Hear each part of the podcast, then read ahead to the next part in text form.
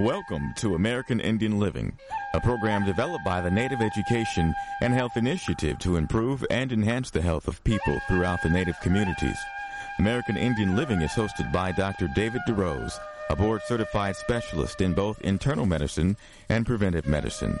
Dr. DeRose has a wide range of experience with Native health issues, and he's ready today to help you learn more about your health. Here's Dr. DeRose. Welcome to American Indian Living. I'm Dr. David DeRose. Today we've got an amazing show lined up for you. As a physician, I've I've dealt with people with all kinds of life situations, all kinds of health conditions, all kinds of social situations. But today we're going to talk with someone who has a social situation that I have never run into. You might gather what it is when I introduce her. Her name is Fran Pitre. She's the author of the book Twins Times Three Fran, it's great to have you with us. David, thank you so much for having me on today.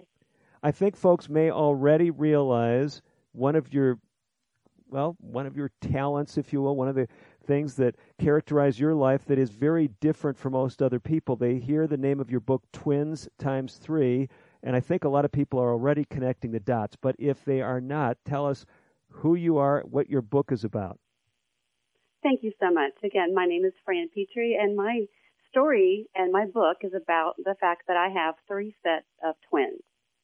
That is absolutely amazing. I have. I, am just telling you. I like I started the show. I have met so many people over the years. I've met people who've had twins. I've met people who've had other multiple births, but twins three times in a row. Is that true? Yes, sir. I have no single births. I had all Pop Tart packs.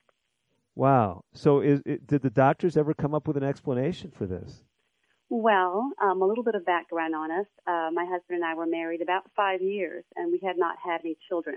Mm-hmm. And we had been trying to have children, but we were very careful about what about what steps we took.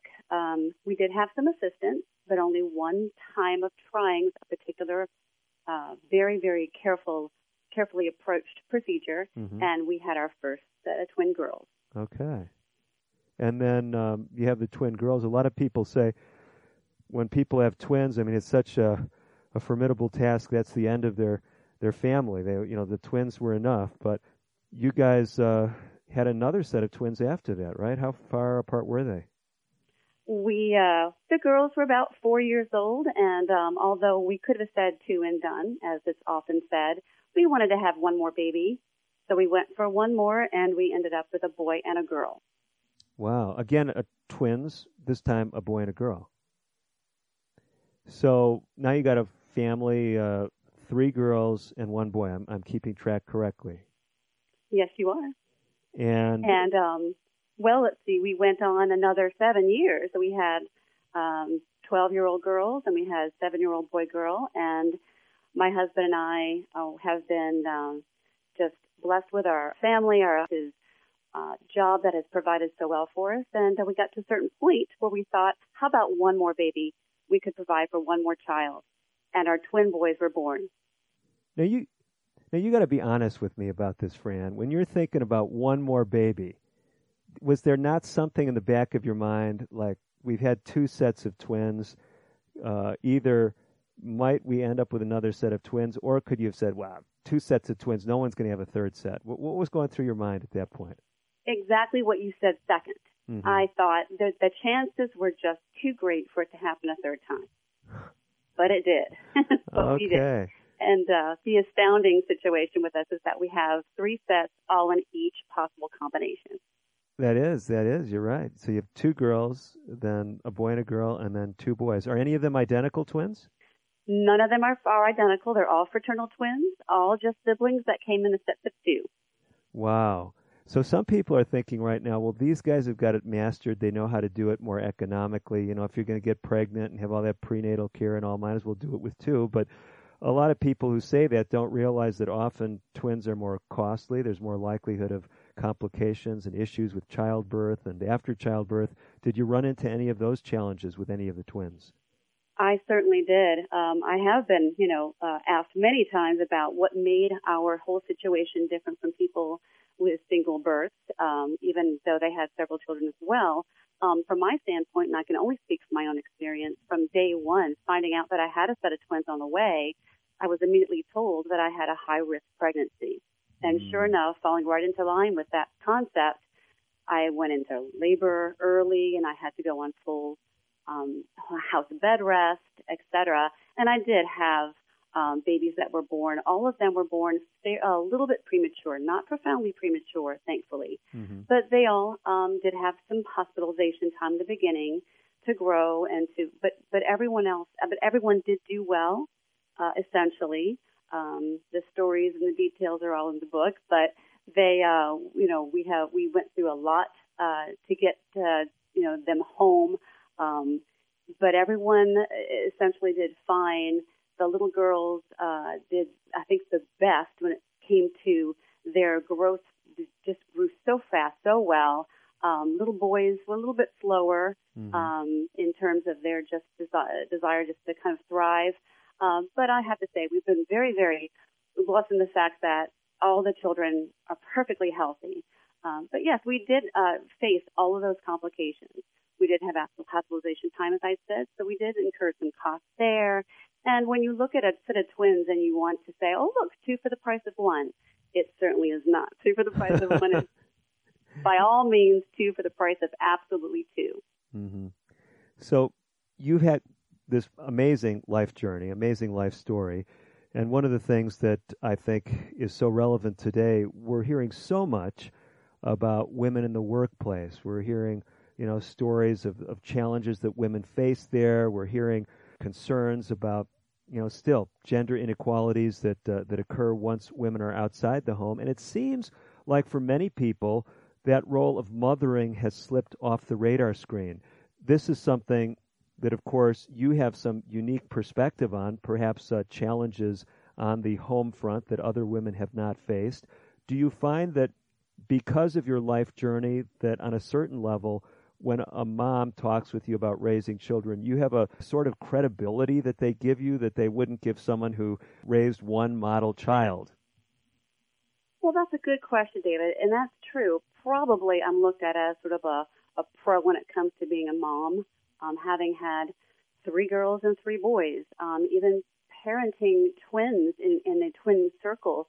Um, I have everyone that will come to me. They can't say that I didn't have one of every combination. so I, I can I can relate to all the different approaches when it comes to parenting, and I can also approach to uh, or, or relate to the approach of of working. I, I left a job. Um, I stepped away from my desk one day, and I never went back mm. up in Northern Virginia. as a graphic designer, working a very good job, and um, I went on bed rest uh, the very next weekend, and I was not able to return to my job at that point. So everything changed um, for me in terms of my my role as a woman, as a working woman, um, and then became mom with the focal, uh, all my focus on, you know, maintaining a pregnancy healthy, as much as healthy as I can, taking care of myself and my and my children who were still not born yet. Um, yes, and I have that perspective of also working from home when mm-hmm. they got to be a little bit older, and I could do that as well because financially we needed to have supplemental income mm-hmm. for our family as it grew and grew. I mean, I can imagine that for sure. So let's kind of step back because we've got listeners who are tuning in today from you know all different uh, walks of life. Of course, we have a large number of people from Indian country who tune in, and of course, twins are uh, no stranger to any demographic group. We also have many folks who are not native, and as we're we're talking about these family dynamics, people are saying, well, it doesn't matter whether you're native, whether you're not native. I mean, these are real life issues that we face. One of them that I'd like to focus on with you to begin with, Fran, is one you've already alluded to. I think it's so common today for women to say, yes, I'm going to have that one child and I'll be with them at home, you know, take some maternity leave, but then I'm going to transition, you know, right back into the workplace after my pregnancy. I've got family that will be helping or some good daycare options, whatever it is. Was that the approach you had, or were you in what seems to be a minority of people that said, well, I'm going to have this first child? I mean, if you were you know originally thinking about that first pregnancy, and uh, and then just be a stay-at-home mom. And again, I use that word just guardedly because I don't want to diminish that role, but oftentimes in our culture, you know, I hear that even from women. Certainly, that's a very, very valid question. And especially today, where women believe, you know, we do try to do everything. We try to be, we go to college and we try to get that career that we've been working so hard to attain and to get that level of, of, of success in our careers. Um, we also feel pulled in the, posi- in the, in the uh, position to want to be a mother and to be a stay-home mother, at least temporarily. Um, my mom, I think, was an enormous role model for me. Mm. She had worked outside the home, but when we were all preschool age, she did stay home with us. So that was a model that I had to go by, and I found um, helped me a lot. Now, what also helped my decision, my husband and my decision, was the fact that I didn't have one baby. I went from one, I went from myself and my husband to a family of 4 mm-hmm. So, in terms of thinking of financial uh, credibility of being able to go to send my children into daycare right away, it didn't really make any sense for us to try to uh, pay for daycare for two newborns while I go back to work. I found that I probably wasn't going to be making a heck of a lot more than paying for the daycare that I would send my mm-hmm. daughters to. Mm-hmm. mm-hmm. So I decided it was much better from our standpoint. It's different for everybody, but for us, I just felt very comfortable and happy and fulfilled staying home with my daughters. That is tremendous, and and I so appreciate that testimony because I've heard many people when they actually look at what they're doing, the trajectory they're on, they they've got the kids in daycare, and they actually do the math, and it's like you said, they're saying, you know, why am I doing this? We're really not much better off financially, and oftentimes the price they're paying is you know more doctor visits for the kids. I mean, the kids are in daycare; they're getting exposed to everything that's running through the community. I guess you're hearing a you know a doctor speak, but this is the kind of feedback we sometimes get. So I appreciate that insight so much, Fran. Absolutely. Let's come back to the book and just give us an idea of as we're closing out this first segment of the show who do you think really needs to pick up a copy of the book Twins Times Three? What are they going to find there? Well, they're going to pick up a book that's a real life journey of a woman becoming a mother with her husband, becoming a family, and going through the ups and downs, the the, the laughs, the, the tears, and just the the life experience of a family as they grow from two to four to six to eight and everything in between the good, the bad. As I said, um, it's funny, it's a roller coaster of emotions, and it's from the standpoint of me from behind double strollers for many, many years. So, folks are going to find it an engaging read. That's what I hear you saying. And I wish I had the experience to have looked at the book prior to getting you on, just uh, to let my listeners know that is typically my practice, but it seems uh, not uncommonly, I'll hear about someone who sounds like a really great guest. And those who know American Indian Living, who've been regular listeners, we're traveling all around the country doing shows. So I have some limited times to record from in our studios here in Northern California.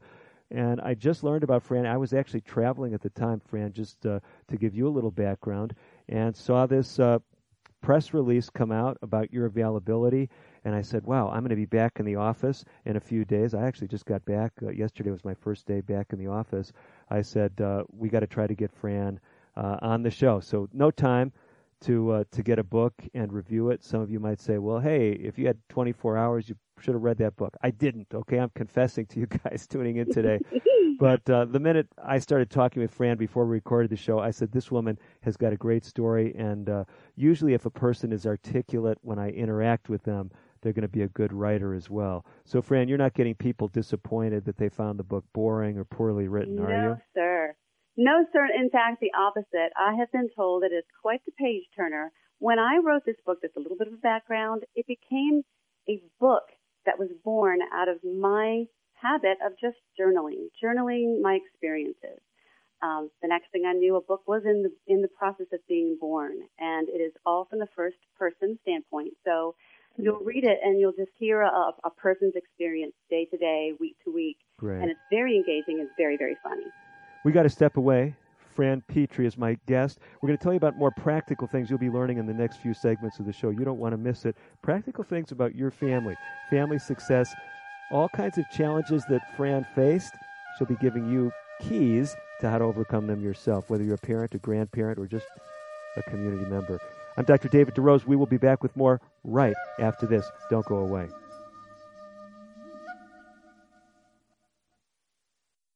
Today's broadcast has been pre recorded.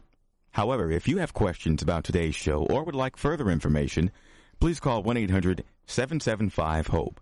That's 1 800 775 4673. We'll be right back after this. This is Betty White. I know you don't need one more thing to worry about, but listen. High blood pressure can cause kidney damage, blindness, heart attack, stroke, and you can have high blood pressure even if you feel all right. One in seven adults has it, but it's easy to get your blood pressure checked, and you can treat it if it is too high. So don't worry about it. Don't ignore it. Just see your doctor and check it out. For your free booklet, visit the Will Rogers Institute at wrinstitute.org and find us on Facebook and Twitter. Emergency medical unit, respond to 102 Maple Avenue. Possible stroke victim. When stroke occurs, you have 60 minutes to win or lose the race of your life. There are new treatments, but you must get to a hospital fast. If you suddenly feel weakness on one side, have trouble speaking, walking, or seeing, it could be a stroke. Call 911. Get to a hospital. Because how you spend the next 60 minutes could determine how you spend the rest of your life. Stroke. Know the signs. Act in time. A message from the National Institute of Neurological Disorders and Stroke. If you receive disability benefits, keeping Social Security informed is key. Keeping us informed minimizes the chance that we learn about something later that could negatively affect your benefits. That's the surprise no one wants because it creates overpayments that you must repay, disrupts payments, and can even jeopardize your entitlement to Social Security benefits.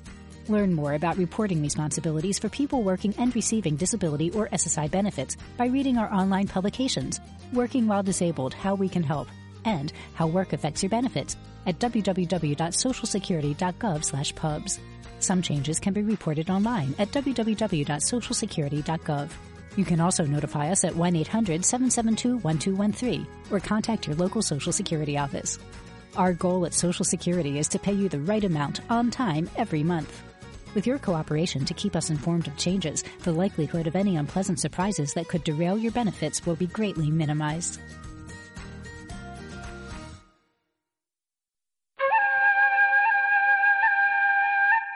You're listening to Dr. David DeRose on American Indian Living.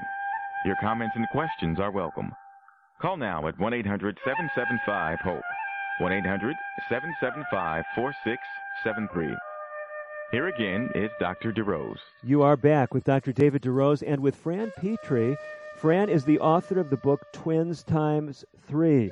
And if you're just joining us, Fran is indeed a woman who has three sets of twins. Fran, some have already been engaged by your story they're thinking of picking up a copy of your book, Twins Times Three, they can get that on Amazon. But there's a better place to experience your writing style. There's free material, a blog, uh, all on your website. Tell us how we can access that. Yes, David, thank you so much for asking. My website is franpitre.com, F R A N P I T R E.com. And on my website, you'll find many, many articles, vast information on parenting twins, everything from finding out that you're expecting twins all the way to sending your twins off to college mm. and beyond. Um, on my blog, you'll find all types of information, lots of answers, and lots of engaging conversations that have been going on. But it's also where you can click a link and go directly to the, my, my book's website. Uh, it's twinstimes3.com. And that is actually where the, I would recommend that you buy it. The Amazon link may have the older book. The book that came out in 2009 was my first book, mm. Twins Times Three. This mm-hmm. book is a 2019 10 year anniversary edition. Okay, and you've updated the book some, included some yes. additional material. Yes, sir. The book has been updated for the last nine and a half years. What the children's been doing, what my husband and I have been doing, we've all been doing as a family, um, the good, the bad, and everything in between again. And it just brings it all the way up to present day. What is so great is over the years as a physician, even though I'm not a pediatrician, I'm always hearing about people who want parenting resources. I know those are always in demand, but I, and maybe it's because I'm not a, a parent of twins, but I've just not heard of a lot of resources out there about raising twins. Is this pretty unique, or are there a lot of competing titles out there? Well, honestly, when I started my blog, it was the beginning of the blogs. It was the beginning of social media. My book came out in 2009, and at that point, there wasn't a lot of engaging on Facebook, etc. There was more um, people that looked and reached out online via blog work. So I started writing articles, and I put myself out there um, as the resource for parents of twins. that They could turn to a mother who's had three sets in every combination, so that I do understand the different dynamics between boy twins and boy girl twins and girl twins mm. and everything that is in, you know involved in each individual child. This is great because whether we're parents of twins, whether we're grandparents of twins, whether we're just you know in our tribe, in our community center, wherever there are twin births, twin families, if you want to use that term, as twins grow up and have their own families I think it, it helps people just to understand some of the unique challenges of raising a set of twins. You've made some statements about differences in twin boys and twin girls, and then the, the twin boy girl. Tell us a little bit about what you've learned. Well, as I said in the beginning, right off the bat, everything was so was, was difficult. It, it was challenging, and I just had to step up and learn as I went because I didn't have any experience. I didn't have anyone that I knew personally who had any twins um, other than a distant relative who had had older fraternal twins. Mm-hmm. So I was learning as I went. My husband and I just, you know, we rolled up our sleeves and, and went, went to work. Um, it, initially, it was difficult. I chose to breastfeed my my daughters and all of them, and so right off the bat, learning how to to efficiently and, and successfully breastfeed two babies every feeding mm-hmm. was very challenging. Uh, I had to then look at toddlers and put them down in the park and watch one go one direction, one go the other direction, and have to keep up. So it was just a constant, you know, learning learning of experience as we went. By the time they were in middle schools, there was double the project, the double the science fair mm-hmm. projects. And of course, they couldn't be the same project; they had to be totally different. So there have always been increased times two, challenging times 3 mm-hmm. So it's just something we have been. Uh, become quite well at mastering over the years. And uh, I believe taking the experiences that I've had has given me that ability to write it all down, have that those resources for other people who are just facing them right out of the gate. So, because we're talking about a 10 year anniversary, it's safe to say that your youngest set of twins are at least 10. Is that fair to say? Yes, sir. Yes, sir. They turned 11 at the end of last year. So this year they'll be 12 at the end of the year, in the end of October. My next set of twins up are freshmen in college. They're 19, and our girls are now 24. They graduated from college the end of last year, and they're just starting to transition out into uh, adulthood. So you've really done it all. I mean, pretty much the whole parenting cycle. I mean, at least seeing the kids through uh, through college, at least the the older two. Tell us, though, uh, this curious thing about the difference in dynamics based on gender. Give us some insights into that. Okay. Well, let's see. The girls, initially, the girls were very, very much alike. Mm-hmm. And then as they grew, they became two completely different people, two completely set of, of, of skill sets, completely different interests, completely different groups of friends.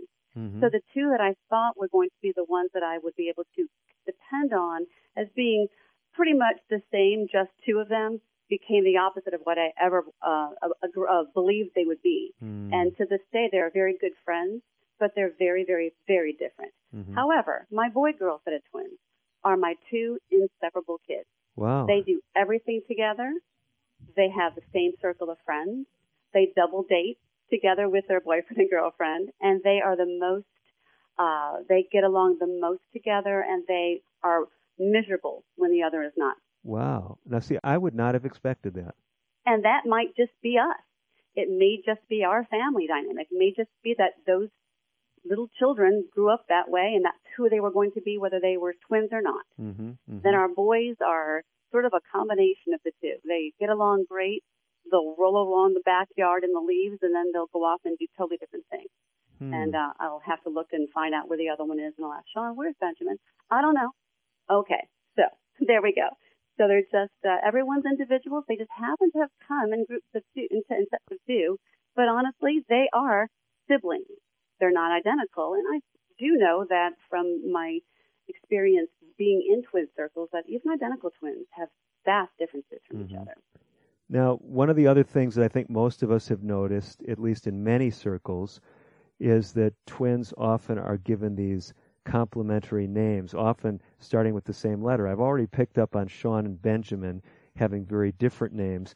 With the, the first set of twins, did you fall into that convention of having Julie and Judy or Pete and Pat or something? Um, we actually did not. Okay. We picked two names from our family that we decided that we were going to pass on to our daughters. We believed at the time they could have been our only children, and we didn't know if they were going to be identical or not. Um, there was a possibility they could have been identical mm-hmm. the way my pregnancy had, was was proceeding on. So we named them Lauren and Catherine. Okay. They both end in the letter N. Uh-huh. That really wasn't intentional, but it worked out that way. But then that's what we kept in a factor. Our next set of twins are Erin and Brandon. Uh-huh. Erin, E R I N, my daughter, and then Sean and Benjamin. So everyone has an N ending name.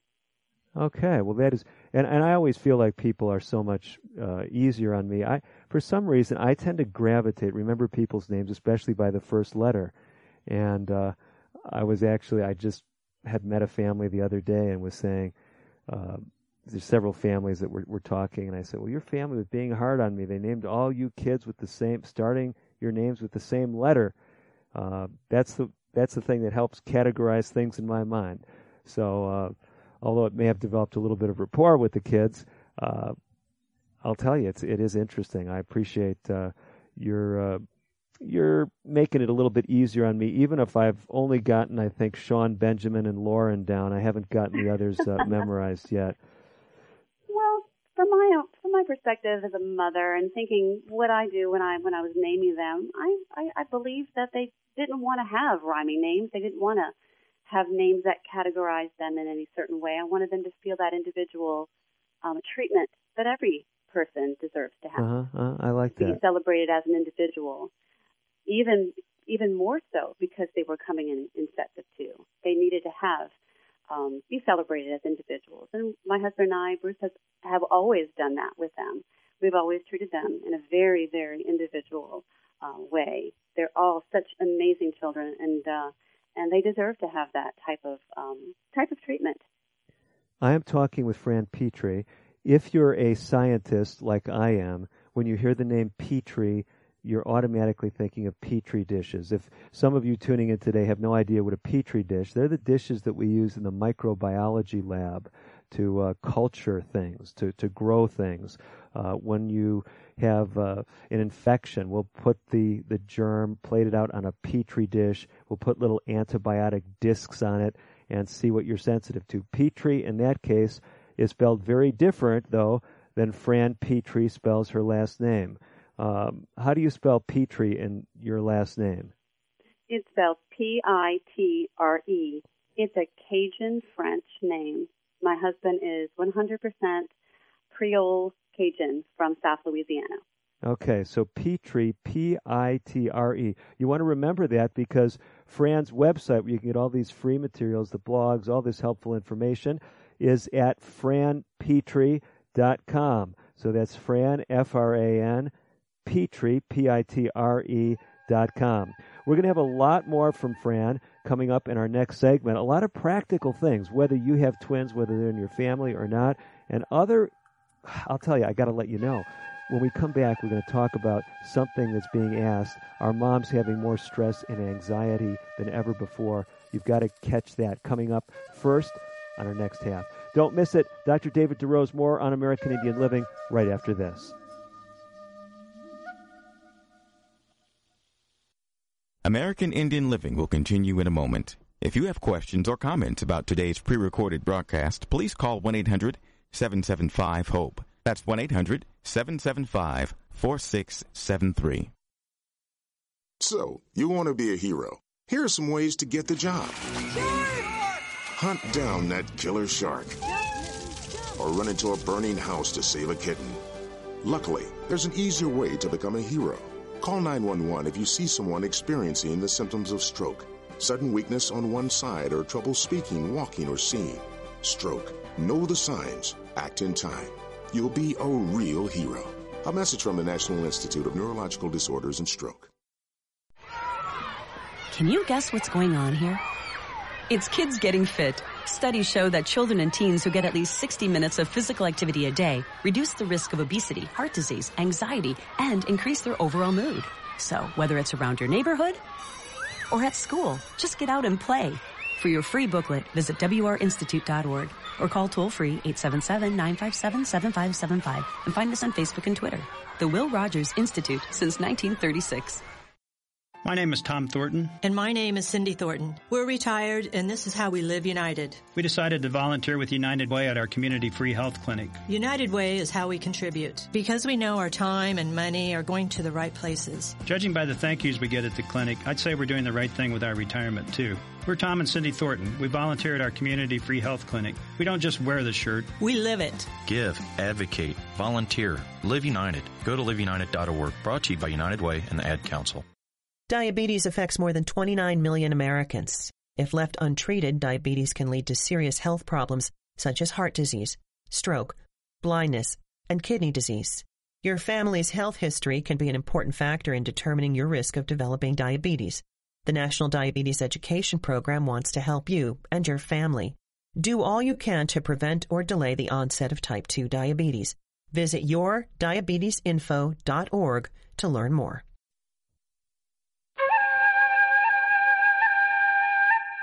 You're listening to Dr. David DeRose on American Indian Living. Your comments and questions are welcome. Call now at 1 800 775 HOPE. 1 800 775 4673. Here again is Dr. DeRose. You're back with the second half of today's edition of American Indian Living. Dr. David DeRose speaking with Fran Pitre. Fran is the author of the book Twins Times Three. And we're moving into kind of a different topic in the show. We're speaking especially about stress that moms may face. Some are asking the question stress and anxiety, is it worse than ever when it comes to mothering today? Fran, many people would say, Boy, we've just been stressed out listening to a woman who's got six kids, three sets of twins. Um, what's your take on this, uh, this bigger, though, societal question? Well, you're absolutely right, David. Everyone is stressed today. And sadly, I believe we kind of take it on ourselves a little bit. Um, mm. I learned a long time ago that when my husband would leave, he would go on his uh, business trips. He's an architect and would often leave, and I would be home with my children alone for several days at a time. In the beginning, I tried to do everything perfect, everything to the point where uh, you know I never missed missed anything at all. Well, eventually I, I realized it, it, needs to be let's let's travel the path of least resistance and mm. not make it so hard on myself. And um, that's just something I share with everyone who ever asks me the question you did just now. Don't be so hard on yourself and try just to go about it um, with ease because children will pick up on your mood. Mm. And then you're just going to make it worse for everyone by the over, being, being overstressed. So, what I really hear you saying is that mothers may tend to put too much on themselves, maybe uh, add to whatever pressures they've already got by trying to fulfill unrealistic expectations. Is, is that kind of where you're coming from? It is. I believe that we all start out with uh, with the goal of just being the best mother we could possibly be, and, and rightfully so. However, um, it does become very difficult, and you know, day after day, and with different situations that come up, children become sick um, you know, one of the parents uh, goes out of town, as often in my case, and um, and so we just have to figure out a way to to be able to manage without becoming so stressed that we basically can't handle it anymore. Um, my own experience was that that is the case, and I think today it's even worse because we are out. We put ourselves out on on online uh, for others to, to to view. To we try to be engaging with our lives and I think we put a lot of pressure on ourselves to be the perfect parent. Mm. Um, and in doing so, it, you know, it just stresses us all out because we can't maintain that level or that image that we're trying to put out there. Now, the other thing that's so practical about this whole discussion is you being someone who be hard to argue, I think, from a, uh, a standpoint of motherhood, have dealt with some unique stresses you've developed over the years some techniques, some strategies that have helped you to thrive, helped your kids do well in these settings. And I know a lot of folks who are listening today, if they're mothers, if they're grandparents taking care of young children, or if they're community members, uh, tribal members, they see folks at a community center or at tribal events, and they're saying, I mean, this mother needs some help. And they say, but what credibility do I have? I just have one child, or I never had twins. What kind of stress techniques have you learned that might be good to impart on a show like this?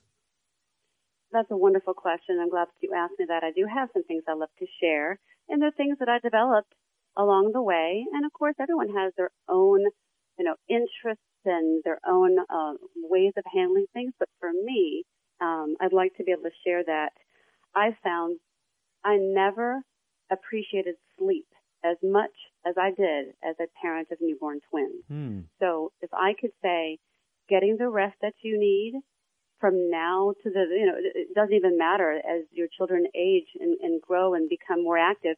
You still need to take very good care of your own health. You need to rest as much as possible. Try to get those eight hours in. I know it's very, very difficult to gauge for that, but it's doable if you make it a priority. Without enough rest, we just become, you know, we, we can't function. We, our, our mental capacity is just not there and our physical ability to keep up with what we need to do every day is just not going to be there. So my first, my first recommendation is get as much rest as possible. Secondly, and I know it sounds a little bit cliche, but get out and take care of yourself. Take a little bit of time for yourself if you can.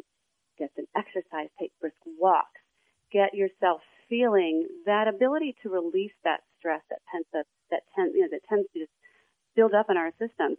Before I go to bed every night, I stretch. I Hmm. release the tension from my joints and my muscles. And I do the same thing when I get up in the morning. It just helps me to feel better. Mm-hmm. When I feel good, my children pick up on my mood and then they respond accordingly. When I'm a mess and I haven't got enough sleep, they kind of pick up on that. Sometimes maybe two or three of the kids will try to help me, or maybe in that situation, two or three of the kids will take advantage of the fact that Mhm. mom's not quite on her game Mhm. today and they'll try to get away with things. Mm-hmm. So take care of yourself. Take care of your needs. Be be focused on yourself first because if you don't take care of yourself, who is going to take care of them? No, I mean these are great messages. I, I can say as a physician, you know, I really resonate with what you're talking about. Uh, first, in the area of rest, uh, what we know in the medical research community is when you short yourself on sleep, the only way you can function is by ramping up your stress hormones. And so whether you do it by, you know, resorting to caffeine, one of the ways caffeine works is it raises stress hormone levels, uh, or whether you're just one of those people that can drive and push, the only way you can function is by ramping up the stress hormones. So if we're speaking about stress management, I mean, you're right on target. And uh, when we wrote our book about high blood pressure, and then uh, just released a new title speaking about you know living longer and better, we call it the Methuselah factor. Both of those books it doesn't matter whether you're talking, like you said, about mental performance, physical performance, stress management. Rest is so critical, and you're exactly right, Fran. It is so easy in today's culture to shortchange ourselves when it comes to getting adequate rest. So, so much, so much. Thank you for bringing that point. Let me mention one other thing. You talked about exercise, physical activity, and here's the big question that, that you've raised because a lot of people say, well, I used to exercise regularly but then the baby came. How did you manage to make time for physical activity as the mother first of one set of twins and then, you know, going from there?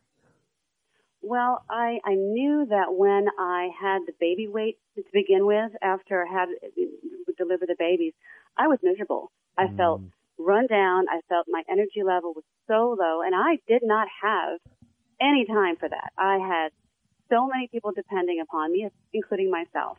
And the only thing that I could do, my husband was so supportive, and he still is today. I would take walks, and I would join. I, I went to um, a yoga class for uh, for postnatal moms, and I it helped me tremendously. Just number one, to have a little bit of time away. Mm. It helped me tremendously in, in the mental and emotional um, aspect of my health, and having time and being with other mothers who are going through the same thing we all none none of us had perfect bodies. Everyone were looking at each other, going, "Oh, well, is your sleeping through the night yet? Oh, no, no." We could, you know, we could commiserate and laugh together. And then at the same time, we could work on ourselves and have that time away to focus on what's important.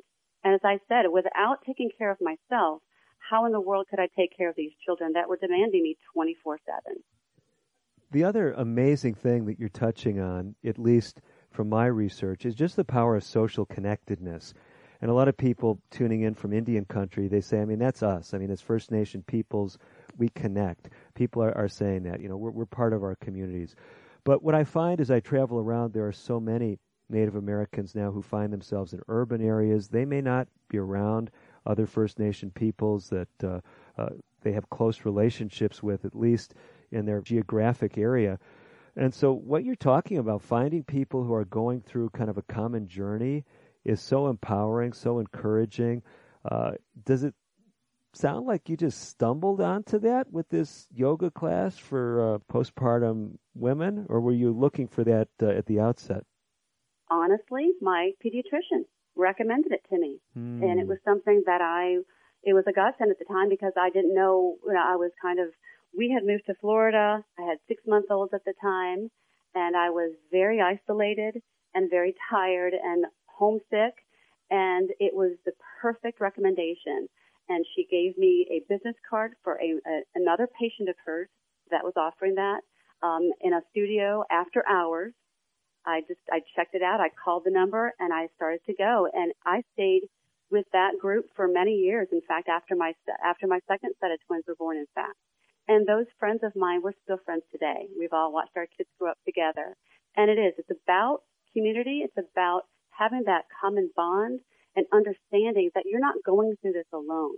That's what people need to know. They need to, you know, we're not looking online to see the perfect Martha Stewart house that's perfectly, uh, always kept perfectly clean and all the perfect projects and all the perfect, um, uh, holiday ideas that so many people try to put out there on Facebook. Well, what, what people are looking for is to know that they're mistake takers too. You know, they, they're living life the real way. And it's just as it's full of inconsistencies and imperfections and times where we just have to laugh and laugh together and give each other that support and that embrace to know that we're going through this and we've got this. We've got this. We'll do it together. That's one of the reasons why writing the article that is for my blog was so important. I found it gave me a chance to put down my experiences and connect with other other women. So folks can tune in to basically your whole life story, if you will, by reading your blogs. You've been doing the, the blogging for over a decade. Have I heard that correctly? Yes, I started blogging the uh, the couple of months after the book was released in 2009. I began it. So my first uh, my first articles date back that long. Yes. So folks can access your your wisdom, your wit, your insights by going to Twins Times Three. They're not the book, but actually could they go to the website twins3.com or you prefer they go to they Fran can. Pitre? Uh-huh. If they go to if they go to www.franpitre.com, then you can access all of it. You can see the blog. The book link is right there on the left, mm-hmm. right when you get to the home page. You can find everything you need, and all the uh, the various subjects are listed right along the side as well. Everything's right there. Point and click, and it will take you right there and it'll take you directly to the book purchase site as well for Twins Times Three. Okay. So as long as I can remember how to spell your last name, Pitre, P I T R E. Yes, sir. If I put in franpitre.com, I've got access to your book, to your blog, and I've also got access, if I understand correctly, to a career that you've returned to now that um, your kids are more autonomous. Is is that true as well? That is true. To going back a little bit here, when I was uh, I was always involved in music. Um, I was a combination visual arts and performing arts major in college. Mm-hmm. Um, my degree was in graphic design, and I worked as a graphic designer for many years, which was wonderful to be able to do it from home while I raised my children, which I did many, many years. But what I put on the back burner after having two and then four and then six children was my love for professional singing. Mm. I did it for many years in the DC area before my children were born. Put it on the back burner, obviously. I was a little bit busy for a while. The boys were about to turn 10 the beginning of 2017, and I began to get back into that career something I had put on hold and Wow. something that was inside of me that I couldn't stop, and now I'm doing it again. Yes, sir. Great. We have got to talk a little bit more about that. We will as we come back in our final segment. But we do have to step away. We're talking with Fran Pitre. She's going to talk about how you can recapture a career after you put it on hold as a mother. You don't want to miss that final segment. She's got other great insights that will help you no matter whether you're a mom, a dad, grandparent. You've got to stay by. I'm Dr. David DeRose. More right after this. Today's broadcast has been pre recorded. However, if you have questions about today's show or would like further information, please call 1 800 775 HOPE. That's 1 800 775 4673. We'll be right back after this. One day, I'll teach chemistry to kids. I'm going to be an architect. My dream is to be a chef. At the U.S. Department of Education's Office of Federal Student Aid, we provide more than $150 billion each year in grants, loans, and work study funds, making higher education possible for anyone at any stage of life. I can go back to college. I can change careers. I can make a difference. Federal Student Aid, proud sponsor of the American Mind. Learn more about money for college at studentaid.gov.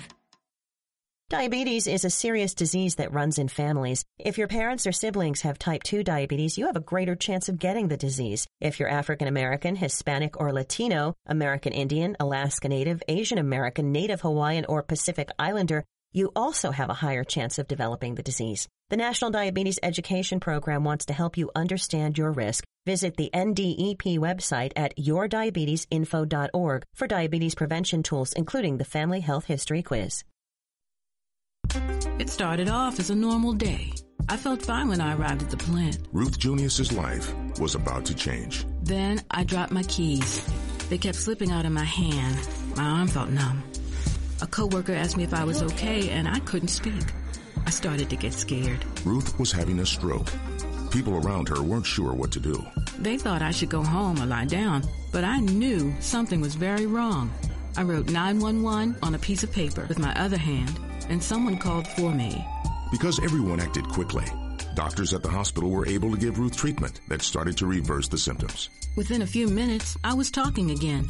I didn't know a thing about stroke before I had one. Now I make sure that my friends and family know all the signs of stroke so they'll get help fast if they need it. No stroke. Know the signs. Act in time.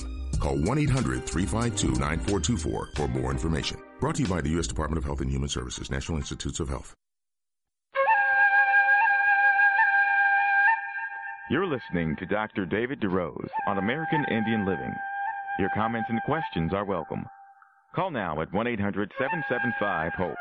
1 800 775 4673. Here again is Dr. DeRose. You're back with Dr. David DeRose for our final segment of today's edition of American Indian Living. Fran Pitre is staying by. If you're tuning in, you are as well, obviously. We're talking about some of the challenges of parenting from someone who's had, well, I think anyone would have to agree, more than her fair share with six children, three sets of twins on top of that. Fran, a lot of times people think, wow, when you've got a big family, if you can just make it through to the end, get those kids through college, uh, you know, you, you've done an admirable task. I mean, no one's going to say it's not admirable what you've uh, what you've done, you and your husband. But life goes on, and women who put their careers on hold often have opportunities to pick them back up again.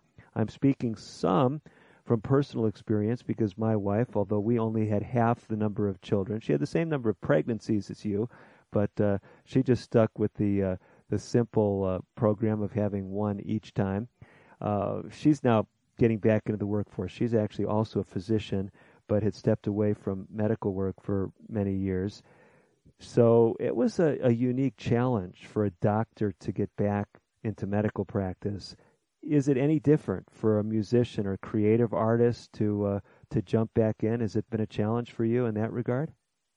That's a very good question, David. I I tried and I was cognizant about the fact that the career that I chose, I wanted to be able to do from a home office down Mm-hmm. the down the road.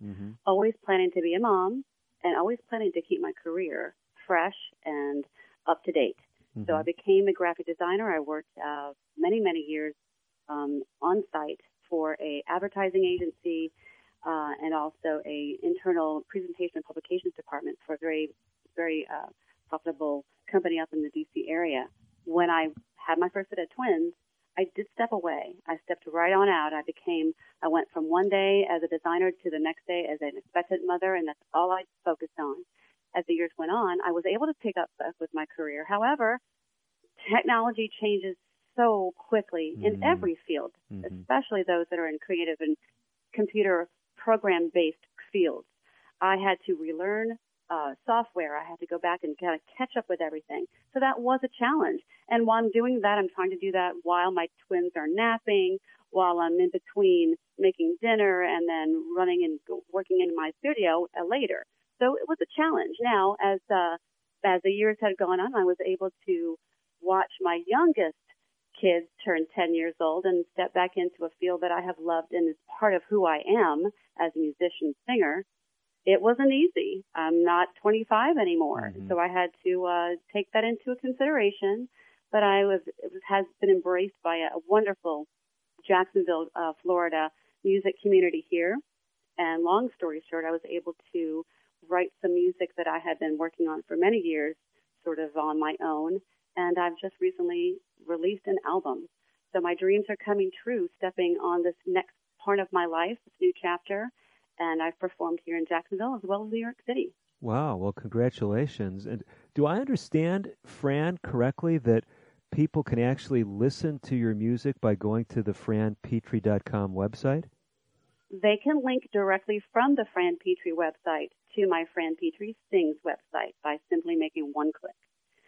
On the homepage of franpitre.com, you can scroll down and you'll see the image of my CD. And you can click on the hear music now, listen to music, it'll take you directly to the page where my tracks are all listed. And I'm also listed on on several music streaming sites, including Spotify and iTunes and Pandora. Wow, wow. So basically, you've gone from someone who was full time in the workplace to someone who stepped away largely to raise a family, and now you're back in the heart of things. And it almost sounds like you didn't miss a beat. pun expected and pun and pun enjoyed. Yes. Uh, well, I think things happen for a reason. I fully believe that. And with hard work, perseverance, and faith, um, it, it, has happened for me. And and I, you know, every day that something else proceeds on with this uh, this journey that I'm on musically, uh, the support that I've had with my family, the support of the musicians that I've met here in town, I've been working with. It has been a wonderful experience, and it's just you know encouraged me to continue and move forward with it. So um, I have no plan to con- to stop anytime soon, and we'll see where this leads. Uh, I believe that every person uh, can follow their dreams, moms included. I am a very proud mother of my six children, but it does not define who I am completely. Yes, I am a mother. Yes, I'm a wife, and I'm proud of those roles but I'm also a designer and I am also a very uh, passionate musician. Now, a lot of my listeners are going to say, well, I'm not going to get an objective answer to this question, but we have to ask it anyway. As a musician, people are going to say, well, this woman, Fran, she's going to, of course, say music is wonderful. But in Indian country, music has such an important role. And here's where I'm going with the question. You were talking earlier about things that can help with stress, especially in the home. Where does music fit into that whole equation? When I would excuse myself from the table and allow my husband to take the dishes duty at that point when uh-huh. I would go work on my magazines that I was hired to do when all my children were little so I could help supplement our income. My children knew where I was because they could hear me singing while I was mm. working. Mm. I sang while I worked. I sing in the car. I sing as a stress reduction uh, type of therapy. Mm-hmm. It's one of the things that I can go to that will help me reduce stress. One of my songs is called Play It Loud, where a mom gets in a car and she just is allowing herself to reduce stress by singing her favorite music in the car while she drives. And uh, that is how it plays into it. My songs are a story of my life. Many of them tell a story of this whole experience that I've had. They're heartfelt, they're beautiful, and I'm very, very proud of them all. You know, I appreciate you mentioning this because I am I'm not a professional singer, uh, you know, anything but, and yet over the years, I can't tell you I've probably tapped into this as much as would have been beneficial for me to have done, but singing I have found too is stress relieving. Whether other people might find my singing melodious or not is not the point. There's something engaging. It's it it causes you to focus your energies on something other than your problems. Do you think that's part of the dynamic, or does it seem to Absolutely. be something more? No, I believe that. Well, for one thing, it all depends on the individual. And I've always, my mother said that I sang before I spoke, mm. and that is who I am. It is a, a method for me to release endorphins and release the stress that I feel as it pents up every single day. It builds up and, be, and has to be released. So combining, sometimes I will be walking my dog in the evening. I'll be getting my exercise and I'm singing as I'm walking my dog. Mm-hmm. And that is mm. just my approach mm-hmm. to de-stressing. And it also gives me so much joy. Life is about joy. Life is about living and enjoying the moments and find that thing that you have that can give you that joy and can give you that fulfillment. Singing is that for me as well as my family and the love that we have and our journey that we're on together. You know, this kind of brings us again back into Indian country, and I think of whatever indigenous music you might enjoy, those of you that are tuning in today. Uh, don't hesitate to impart that to your children. I know sometimes we may feel, uh, well, maybe the kids don't appreciate the, the native flute music that that that we play because the kids at school don't seem to think that's cool. Uh, wh- whatever might be going on, did you find in your life, Fran, as you were raising your children, what you tried to do musically for your children, did it sometimes conflict with where the kids were at or where they thought their their friends were at? Well, they knew what I liked. They knew the type of music I liked. Very, very, um, a lot of ballads, lots of soft rock, that type of music that kind of moved me, some country uh, selections. And they knew that that was what moved me. And I think if we listen to some of that music today, they'll say, "Oh, that's my childhood." Oh, it mm. brings them it brings them that warm feeling inside. I think that imparting to my children a good sense of good music mm-hmm. that they were able to uh, to grow and to use it as a foundation for the type of music that they listen to. I'm happy to say that all of them are well-rounded, um, um, and three of them sing beautifully. Wow. So I'm pleased that they also have that in their life as well. Tremendous. Fran, you've got an amazing life story. Thanks for sharing a little bit of it with us on today's edition of American Indian Living. David, thank you so much for having me today. It's been a pleasure and an honor. Before we run, some who may have just joined us are saying, wow, it all seemed to go by so quick. Where can I learn more about Fran's writing, her singing? Can you point us in the right direction, Fran? Certainly. Just go to franpitre.com, F R A N P I T R E.com. On the landing page of that blog, you'll find the list of all the information of the, of the blog articles I've written. You can find the book link goes directly to the, the book source, uh, purchase source. And also you can find a link directly to my website where you can hear the music. Tremendous. Thanks again, Fran. Thank you so much. We have to step away. I'm Dr. David DeRose. You've been listening to Fran Pitre. Hopefully, today's show has again helped you connect with life changing principles, things that make a difference in your life and in your community. For all of us, I'm Dr. David DeRose, wishing you the very best of health.